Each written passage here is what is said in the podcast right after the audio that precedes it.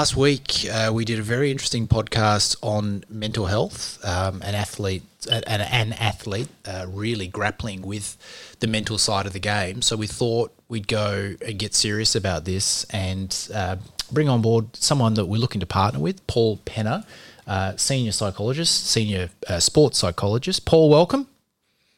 Morning. How are you? Yeah, very well, thank you. Um, I've I have alluded to my psychology degree a couple of times on this podcast. I, I make no illusion that I have any clue what I'm talking about. So it's good to have an expert in who we can um, throw some questions at and get a better sense of how the mental side of the game can be impacted and strategies for you know particularly young athletes who may never want to admit any sort of weakness, um, some strategies that they may be able to incorporate um, into their game to sort of aid them. So it's probably best to get the ball rolling by allowing you to sort of talk about how you ended up in this space and what it is that um, sports psychology entails. Well, thanks for having me on, and um, thanks for the opportunity to share and sort of promote um, not only good mental health, but also from a performance point of view, to share some knowledge about um, what it takes to be successful, um, both on a, an individual level, but also on a, a global scale with a sport like baseball. Um, I suppose, like a, a, lot of people, when I um, I left school, I, I, had a love of sport, and um, I thought the only way to combine the two was to become a PE teacher. Um, so I, I left home and, and started pursuing that after my year 12. And then, um, short time in, I realised that um, that probably wasn't going to be my forte. Um, and then, sort of found my way. Um, I was doing a placement for our uni at um, Victorian Institute of Sport, or one, or the University Physiology Lab, um, helping them test athletes for the Institute of Sport. And remember watching these two athletes who, who physically looked the same. Um, and they were doing a rowing erg, and the first guy did pretty good results. And then the second guy, um, he broke the bolts holding the ergo to the ground. And I was like, well, that's different. And I suppose I look at that and go, on, I think I already had a fascination with how the brain worked and um, probably from my meek and mild athletic experience myself, I started to recognise that that six inches between your ears was going to become a powerful weapon for people, and you know, working out what was so different about some athletes, how they handled the pressure and situations, and then no, it, it just was a journey from there, from um, you know, PE to to psych, then to post grad to, to masters, and then to the institute. So it's been a, I'd say, steady progression that I didn't really appreciate or understand or um, set about to achieve. It's just a journey that I place myself on and sort of continue to do that today. So the um, obviously studying psychology is there is there a study um, subsection that is more focused on sports psychology, or or is it so broad and you've just kind of um, shaved off an area of expertise, or is there a specific area of study in that um, in the field yeah, of sports psychology? So, yeah, so I, did my master's in sports psychology. So my post um, grad was in sports psychology. So once I'd done my degree, um, obviously there's a number of different schools of psychology that you can look at, whether it be clinical, forensic, health, rehabilitation, or sport. Um, so I floated with the whole re- rehab psych, um, and then came to the conclusion that I was certainly more interested in the sport, even though I still got to um, work with a lot of athletes that are recovering from injuries um, and major um, accidents. So then I did my um, post grad in sports psychology, and then I did a master's of sports psychology. So um, it's a standalone Masters of Sports Psychology. Um, there used to be a, a, number of them in Australia, um, Victorian University. Um, there was a couple in New South Wales and then a couple in Queensland. And unfortunately now um, there's only um, an intake every couple of years or every year in Queensland. So it's quite a, a limited um, field now. And certainly it's, it's a, an arduous process. I did, you know, end up doing 10 years of uni to then um, graduate with my master's. So combining my, my PE, my degree, and then my postgrad and then master's. One of the areas I specialise in is making very broad assumptions. So um, I'm going to throw a few at you and uh, blow them up if they're incorrect. But one yep. of my assumptions is that mental health and, and, performance in sport is something that has really kind of come into focus in relatively only recent times. Uh, is that is that fair to say, or has it always been like when did it really start to become um, part of the entire package for athletes looking to become elite? When do they really start focusing on the mental side of things? Yeah, that's, a, actually a really good question. I think that um, what's happening in sport is mirroring what's happening in um, community. Um, so, mental health is a significant and real issue, um, literally for all sectors of the community now. And it's nice to see that that gets um, coverage and support for our athletes as well. Um, when the Institute of Sport first started in Canberra, the discipline of of psychology and sports psychology. Um, got a, a, faculty there and, and department, and that was probably one of the very first in the world that would then specialize in performance and sports psychology for us athletes. And at that point, um, the network of institutes started to to develop as well, and, and most institutes then had a either a consultant sports psychologist or a sports psychology network that they would refer their athletes to. Um, and just like um, seeing any medical or medical specialist, um, that individual has their own take on what that person does. And I, I think that when I first graduated and started to practice, I was certainly more focused on the performance enhancement and the mental skills development and helping athletes perform. Where now um, I certainly, as a nature of my job, but also my own personal philosophy that has evolved over, you know, the last 20 plus years is that a, a brain that is healthy is able to do amazing things. Um, and that a brain that is unhealthy is significantly limiting an individual's capacity to perform.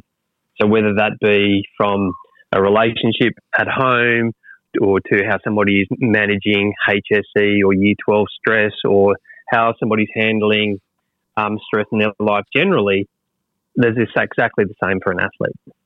So knowing that, um, obviously looking at the Olympic Games and the Paralympic Games that have, you know, have happened recently, you look at it and go, well, there's a lot of stress and pressure. Um, you've got athletes that are de- doing an amazing performance and they're doing it in front of the whole world.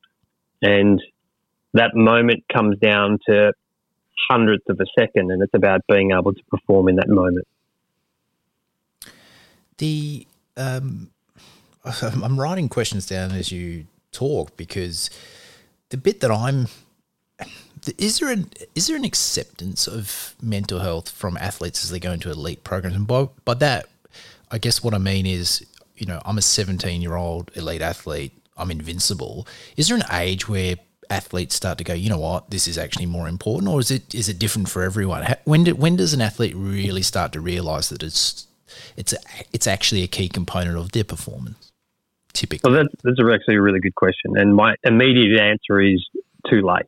Mm. Um, so th- there isn't an age appropriate. Oh, this is when we should start using sports psychology often most people only acknowledge it when it's too late. This is like going to the dentist and you've already got the toothache and you go, well, I should have gone, you know, six months earlier, should have gone 12 months earlier. So it's, it's never too late because our brain has amazing capacity of growth and development. However, every sport um, has a subculture of how they accept um, sports psychology and mental health. It's exactly the same in community. Um, for, for some people, it's completely accepted and normal to go, oh, I've got a psychologist. You know, I've got a dentist, I've got a doctor, I've got a mechanic, I've got a an electrician I use, and I've got a psychologist that I go and debrief with because life is fundamentally important. Um, and not to manage how I think and feel is like I'm leaving it to chance. And now we know that um, from a cultural point of view, that she'll be right, mate. Culture of Australia is almost predicated the it's not okay to be, you know, to, to be doing poorly. Um, you know, what do you got to worry about? Um, and, and, we know that that actually is completely unhelpful in terms of mental health support. Um, we know that that's one of the reasons why Australian rates as highly as it does on suicide rates. Um, and we know in America, every every second person's got a therapist. And I know there's a different um, registration component, but if everybody started to accept that our brains are important, it need they need support, we need support, we need to have a conversation. All of a sudden, there's a significant change not only in mental health well-being of society, but it also changes the stigma of it. It helps gets people help that they need, but then from a performance point of view, it's fully embraced. So whether it's a, an 11 year old gymnast or an 85 year old, um, I was my oldest client I've had is an 85 year old guy who was a lawn bowler and he was frustrated that um, he physically wasn't able to do what he was uh, that he used to do. Instead of being able to bend down and release the ball, the ball um, low and slow, he was dropping it. And quite frankly, he just wanted somebody to chat to while he was walking up and down um, having a bowl. But you know, everybody's is completely unique and different, and that becomes an important part to assess as well. Um, when is the right time to get help or support, or to improve, or to develop that mental aspect of your game? So it's actually quite unique. I think that's the other, you know, in baseball, you sign a professional contract between the age of 16 to 21, which is where you you're your most invincible. Um, you you know you've got the world at your feet, and it's really fascinating. You start to talk about players who've been through the the wash or the grind, and it's that's the period where I just needed to have some strategies around this, but I was too young and, and not dumb, but just too young to really understand that component of it, and also. Uh, well, there may not have been access to it, although that's has has changed in recent times. But um, also didn't want to admit it either because we're Australian. I'm a professional athlete, and I can't even acknowledge that things aren't running perfectly smooth for me. So um, I think that's that is one of the biggest barriers in baseball and, and probably in sport. You'd see this in, across sports, but in, yeah, in baseball, you're so young when you get signed, and you're so oblivious to how important some of this stuff is. And it's how do you make it accessible to young people, and and not just accessible, but acceptable so that it's a it's something you'll turn to and you'll start to mix into part of your program and development. Um, I'm sure you see that across other sports. Oh, 100 percent. Um, and one of the things is, is that um, we're also unique that one strategy for one person may be right for them, but won't help anybody else. Mm. Because when we know that um, one strategy because if it's a, if, if it's a cognitive strategy, it will only work somewhere between three and seven percent of the time. So that means I've got to equip myself with. See, if I'm relying on just strategies, and um, it, I'm going to lose the moment because, and this is where I, what I look at now. It's making the athlete more resilient and resourceful and that they can problem solve and their emotional brain doesn't take over because you can't rely on a strategy in all situations because the environment is dynamic, it changes, it moves. Um, you know, the pitch count is going to change. Um, I, like I like the stats of baseball. I love the stats. I like maths. I'm a scientist. Well, that's what I the way I see it. I, I study brain but more importantly, I study success and failure. And with that, I want to understand what's happening. So, the, from a baseball point of view, numbers tell me a whole heap. Yeah. So, if I'm working with a pitcher, I want to know how many times are they, are they able to start the first pitch at a at a hitter with um, a strike.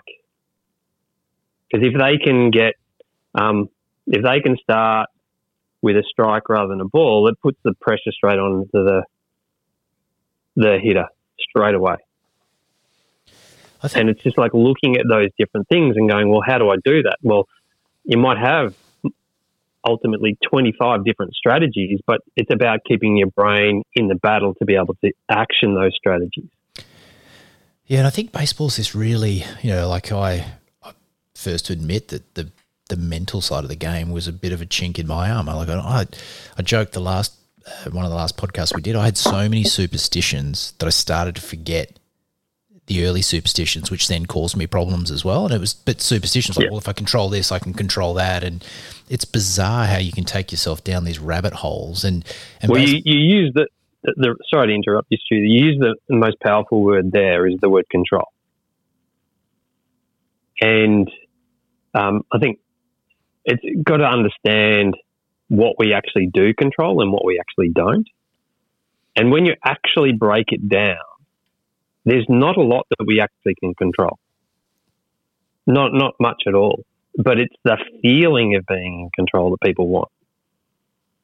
Because we know that I don't control my teammates. I don't control um, the person walking out to, um, to step into the box. I don't control my manager. I don't control the other team. I don't control the umpire. I don't control winning and losing.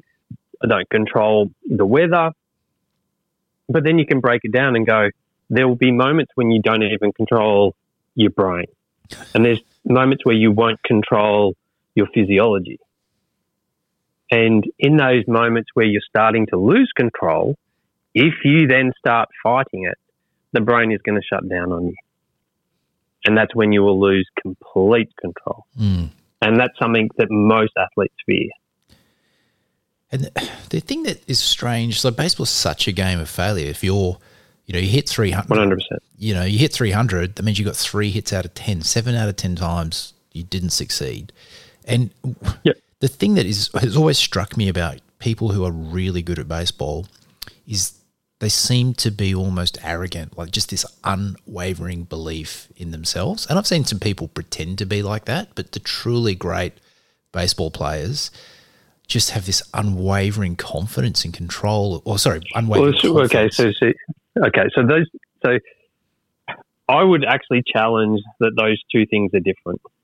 Self belief and confidence are different because one of them is more resilient and the other one um, fluctuates more based on immediate performance.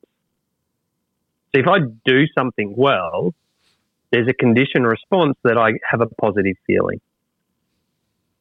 And if I do something badly, there's a condition response that makes me feel bad. Now, that fluctuating feeling, I would then identify as being changes in confidence. And what happens is, is people get caught on feeling good all of the time. And that's the problem with the confidence model. Right. Where it's it's positive if you're getting a positive result the whole time. And then you're conditioning yourself that that's the way you have to feel all the time. But as you said, that if somebody's batting 300, they're failing seven out of 10 times, they can't be feeling good all the time. Therefore, that self belief, that belief has to give them a resilience to be able to deal with that the failure. And it's actually not confidence. That's an interesting. Um, Does that make sense? Yeah, absolutely. Yeah. So it's resilience is the is the critical piece, not confidence. Because not everything that we experience in life or in baseball is going to make us feel good. We've got to find a capacity to endure that. Now, if we like sport has looked, sport psychology has looked at that factor for the last 50 years, and lot and and clinical psychologists have been looking at it for longer. Is what makes us resilient. Now we've looked at mental toughness, we've looked at resiliency, we looked at hardiness, and now we come back to the, the, the current one is called grit. You know, and grit is basically that individual characteristic where somebody will just get up off the canvas after being knocked down one more time. And it becomes a mythical um, factor because some people have got it some of the time. Nobody can have it all of the time. And, and we don't know why it's almost self generating, but it's certainly an innate. Um, so it's an internal factor that's supported externally. So it becomes incredibly complicated. And it's just like it's it's one of those mythic, mythical things that's just like there's so many different things in that situation that make it that athlete just get themselves up again. But that unshakable belief is incredibly important in baseball.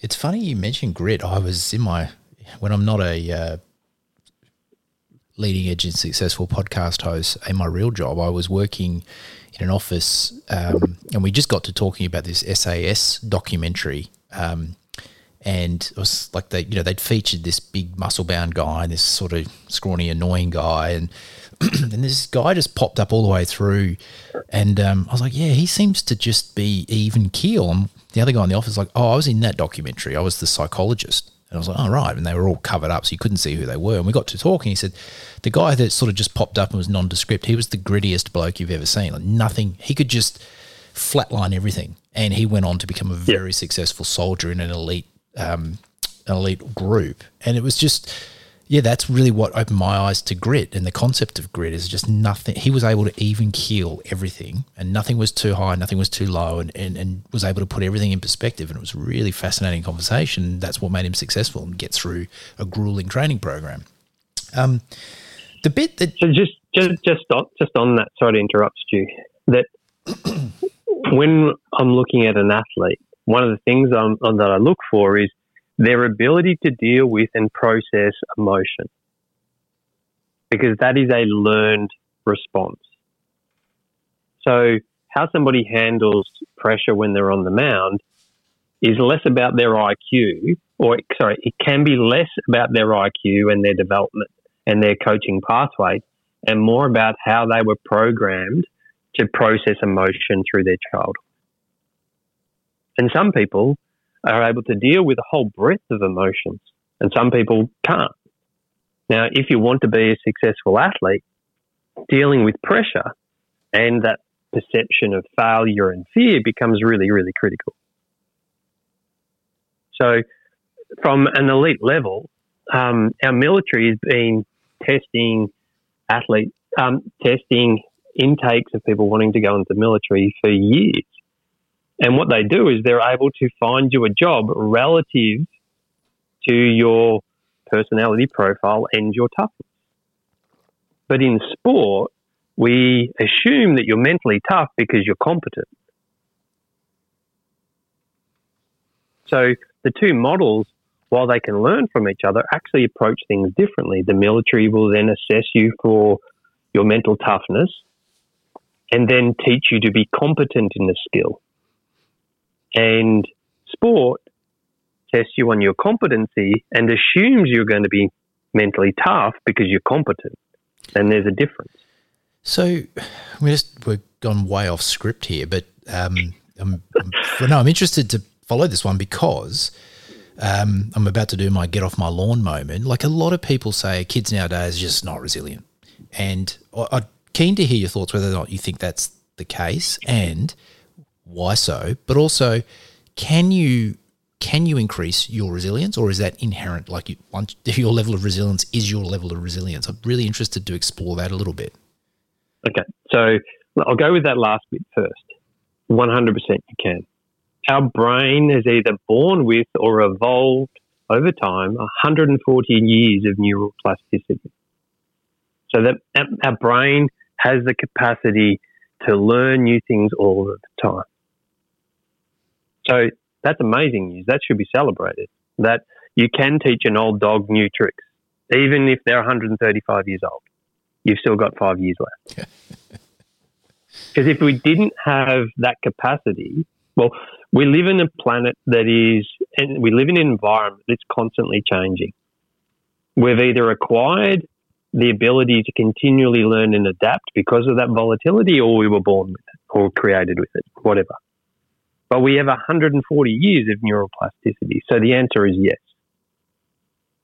Now, an apple doesn't fall far from the tree. If we're talking about kids not being resilient enough. It's possibly because we've created that environment. And we've got to look at it and go on, well, I actually think that they're resilient in different ways. Their, the capacity of their problem solving stuff is second to none. Mm-hmm. They can solve amazing problems. Like, they can do things that my generation couldn't do.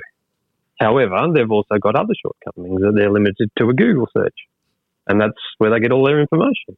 There, so it's like there's there will be limitations with every generation. It just so happens that I I think that there's times where they're under more social pressure because of the the um, social media um, lifestyle that they live. However, are they resilient? It's just different. Yeah, I, they've got um, probably more options than we've ever had. It's funny, uh, you know, we were talking offline. Both our kids play sport, and it's funny. I've um, had conversations at sport where parents are like, oh, you know, the kid's just not resilient, and then you look at the parent like, yeah, but two weeks ago you wanted to go on holidays, you just dragged them out of sport and left. So you don't necessarily position commitment and the team as a really important thing, but then question why they're not. It's not important to them, if you know what I mean. And I, I just, yeah, I, I couldn't agree with you more that a lot of it is our fault as their parents, in that we probably don't always model the best behaviour, and then we complain when they don't do what we would anticipate them to do. So, uh, yeah, I think that's um, it makes a lot of sense. Um, probably should try and get back on track. What what are some of the sports that are really leading the way in this in this space? Well, so that's actually a really good question because of the way that mental health is positioned. I think that there will always be more to do. When we, we get the, the current numbers that, you know, from the uh, Australian Bureau of Statistics and um, Australian Medical Association, that one in four people will report um, a level of anxiety or depression requiring medical assistance and support. We can assume that there's there's more people that don't put their hand up and ask for help. So, from a mental health point of view, there's always a capacity to do more. From a performance enhancement point of view, it becomes a seasonal thing. Um, just because, um, like, I'll work with a sport for a significant period of time, and then my services will be acquired with another sport. So it, it just depends with you know the the head coach's view. Um, sometimes on a professional level, it even comes down to availability and budgeting. So there's there's always scope to do more, um, and some of that onus at, at, a younger level will just go straight to the parents to go, well, we've got to think of some of these things if our kids are wanting to go to college or wanting to be signed. Um, how do we develop that support network now so they can handle those situations in the future? Mm. You did, um, when we spoke uh, last week, you did tell me an interesting story. I'd love you to share that again about the, the kid who was going to college and had to play for their uniform and the impact that that had on the athlete. Yeah, certainly. So, um, in our in our practice, um, we work with a number of different sports and, and, kids who have gone to the states to um, on a, on a sporting scholarship, and um, sometimes I get calls from the parents going, "My son's over there. He's really, really struggling. Can you help him?" And I'm like, "Yep." And I was talking to this lad, um, and he was just like, "It is so different to what I expected." And I was like, "Well, what, what do you mean? What did you expect?" He said, um, "I expected to come over here and have that, you know, Hollywood, you know, college experience where um, it was." rah rah and everything was fantastic and you know, we played well and the coach was amazing. He said, "Oh, the coach was tough, but um, I got here and he made us earn our kit." I'm like, "Well, what do you mean?" He said, "Well, I had to train in my old state kit for seven weeks before my coach gave me my right sock." And I had to wash that sock every single night, and I had to dry it, and I had to pull on the right sock and wear the rest of my old, you know, crummy kit that I brought from Australia. And then two weeks after that, he gave me my other sock. Um, and then two weeks after that, I got a pair of shorts and a singlet and whatever else. And it was just like, Which is like that's so different to what I expected it going to be like. Um, and it was just like college coaches are revered like they're demigods. You know, they were the greatest product of that high school or that college, and now they they've been in that coaching role for 20 years, and they're still having the same methods that they potentially had when they were um, there as an athlete. And I've had pitchers who've come back and said, "Oh, coach made us run 25 k's a day." Yep. And it's like, but I'm a pitcher. And I'm like, yep. You came here fat and you're overweight and you were pitching crap, so I'm going to make you run. Mm. So it's it's just like with the volume of athletes that they've got in their systems. Their, the US sporting system is reliant on their education. They rely on their high schools and they rely on our colleges. Where Australian sport is reliant on community sport and community partic- participation. And um, they're just going to have sheer numbers going through their schools that are going to produce but even still, you look at the number of internationals that are playing major leagues now. They're, they're not. They don't have the, the representation at the major leagues that they should have, based on their systems. And I just always go, well, their systems could improve. Mm. Before we sort of jump into effectively working with a sports psychologist as an athlete, what are some of the really common misconceptions that are held by athletes and parents regarding working with a psychologist? What, what do you run into that you sort of have to, you know, clear out before you can really get going? Well, the, the very first, uh, and this is my bias, so not all psychologists are going to have the approach that I have, is that strategies have a really um, short wingspan. Like they have a, it's a very short term strategy um, that people think that they're going to be fixed in one or two sessions. Um, from my point of view, I look at my client list now, and my clients are typically with me long term. Um, we form a relationship um, through their athletic career, and then they become CEOs and business people and um, husbands and fathers, and they still come back to have a chat. So it becomes one of those things that it's it's a long term investment. Um, you might come for a specific reason, but it's not going to. The likelihood it's not going to be done in three or four sessions because our brain is far more complex than that, and it wants to grow. And once you've opened up that door, it becomes a real strength because you know it's when we talk about mental toughness, it's actually about being vulnerable and learning to be vulnerable and learning to be okay being vulnerable which is opposite that we were, you know, often taught is, you know, suck it up and be tough. It's actually rarely the case. It, we can go to that place a couple of times. Um, I was just talking to an athlete just before, and they were saying, "Oh, some I've had two really good performances when I just was really tough and angry and strong, but then the rest of the time, I've my brain has got to be at that nothing to lose place without the fear." I'm like, "Yep, it makes complete sense. Most athletes perform well, perform their best when they've got nothing to lose. Like one of my favorite questions is, is tell me about your best performance. And you go into it in a lot more detail and they'll go, you know, oh, I didn't expect this of myself and I wasn't trying too hard and all the stars aligned because there was that nothing to lose moment and the brain was calm and connected. So as soon as the pressure's on, and you're putting more pressure on yourself and there's that emotional pressure, the brain is likely to disconnect. The um, I'm I'm guessing as well. There's that sort of notion that well, I'll go and see a psychologist when things aren't going great.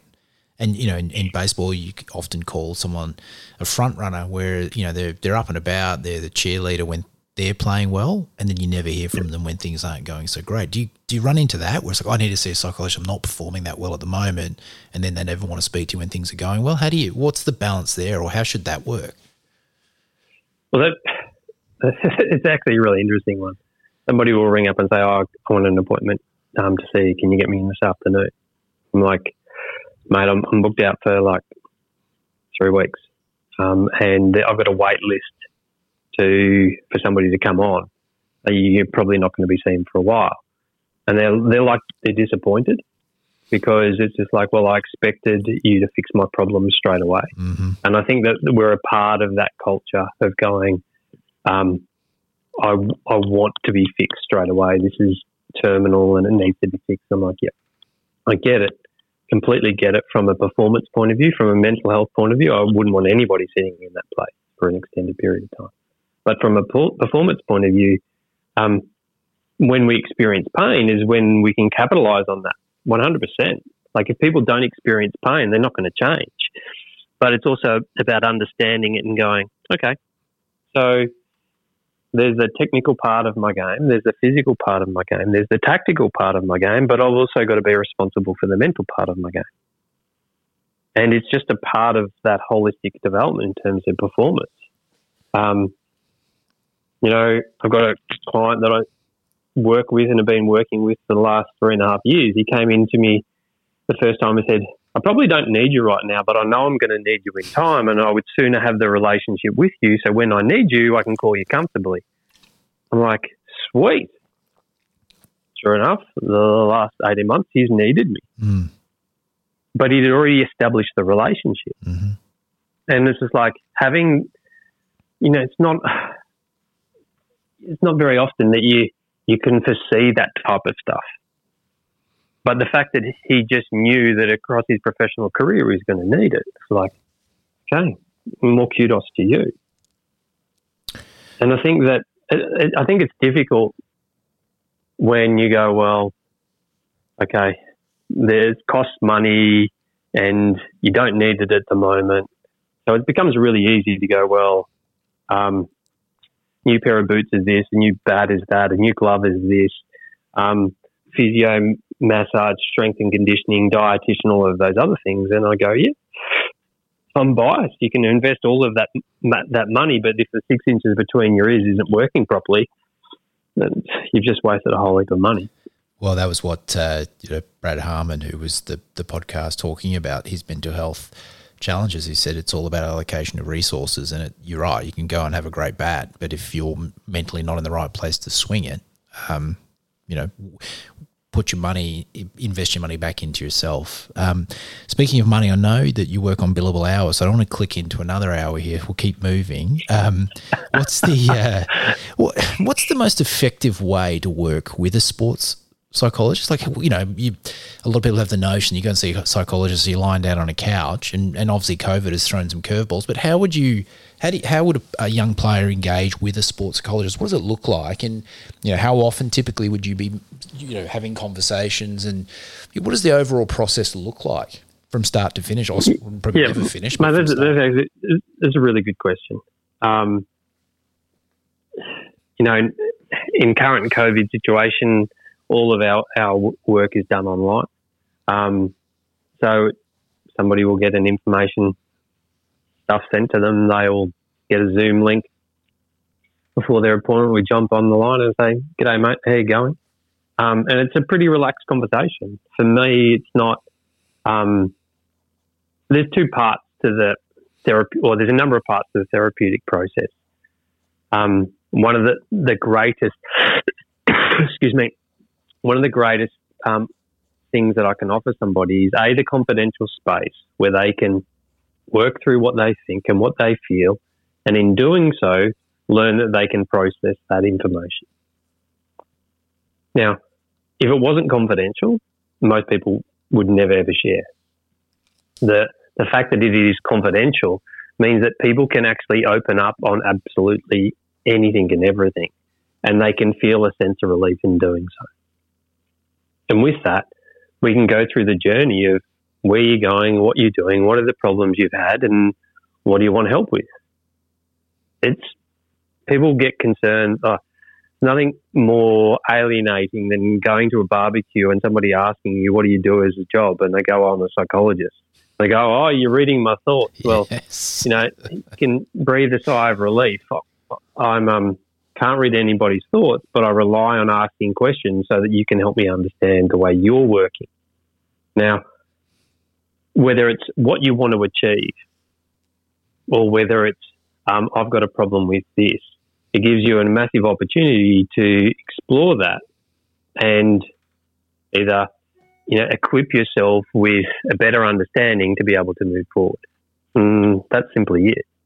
Now, whether uh, you're an Olympic gold medalist or you've signed with the majors or the minors, or whether you're just a weekend warrior wanting to go out there and feel more fulfilled by what you're doing, I think sports psychology is worth a conversation. And from a mental health point of view, 100%. The what about this is the bit I was just thinking while you were chatting there is the you know a lot of young baseball players particularly in Australia they just they dominate. They they're really really good. There's limited challenges for them. So they can some instances sort of scoot through without ever really tasting failure? So yep. well why would I need to see a sports psychologist? I'm doing really good and I, I think that's the interesting point and you probably see it, you know, when you go into places like institutes of sport where it's incorporated into the, the training program. But, you know, like it's how do you, how do you get an area like this onto a kid's radar who's never tasted any kind of failure or speed bumps or those types of things? Because particularly if you sign a professional deal, it's going to happen. And, um, you know, it, no one playing baseball has ever dodged failure. Um, yeah, what's the best way to get it on someone's radar before they even think that they really need it? How, how do how do sports typically do that? Well, once again, I think it's a really good conversation to have, and I think it's a conversation typically between coaches. So it has to be led by either a coach or a parent. And with that, it's it's just about equipping them to know what skeletons in the closet before you actually get there. Now, some people won't like sitting down and having that conversation; they feel uncomfortable. And you know what? I've been able to go, you're not ready for this conversation. Let's come back in, you know, six months' time or 12 months' time when you're a little bit more ready for it. And that may be age appropriate. Um, but it's, for me, with the way that I work, I'd be getting people to, whether it be baseball or, or golf, it's about extending your skill set including how I can train better what do I need to do to train more consistently? What am I doing when I'm performing under pressure? How do I improve my performance? How do I develop the mental skills that promote those those outcomes, whether it be visualization, self talk, being able to sleep properly, being able to manage conflict? Um, there's lots of different areas that are covered by a sports psychologist. There was the so sorry. So it's like sleep is a is now becoming a massive generational issue because everybody's got this phone in their hand all the time and they go to sleep and their brain goes, no, let's keep on playing. Mm. And but we know that our mood is regulated by our sleep and what we eat. The dopamine and serotonin that we need to regulate our brain activity or our brain mood is produced in our stomach while we sleep at night. So if you don't sleep properly, your mood can be severely interrupted. Equally, if we don't eat properly and sleep properly, you could be building an issue. And we know that most teenagers, as their brains are going, or their brains are going through the most second most significant development of, of their lifespan, is going to struggle with that because they think they're invincible.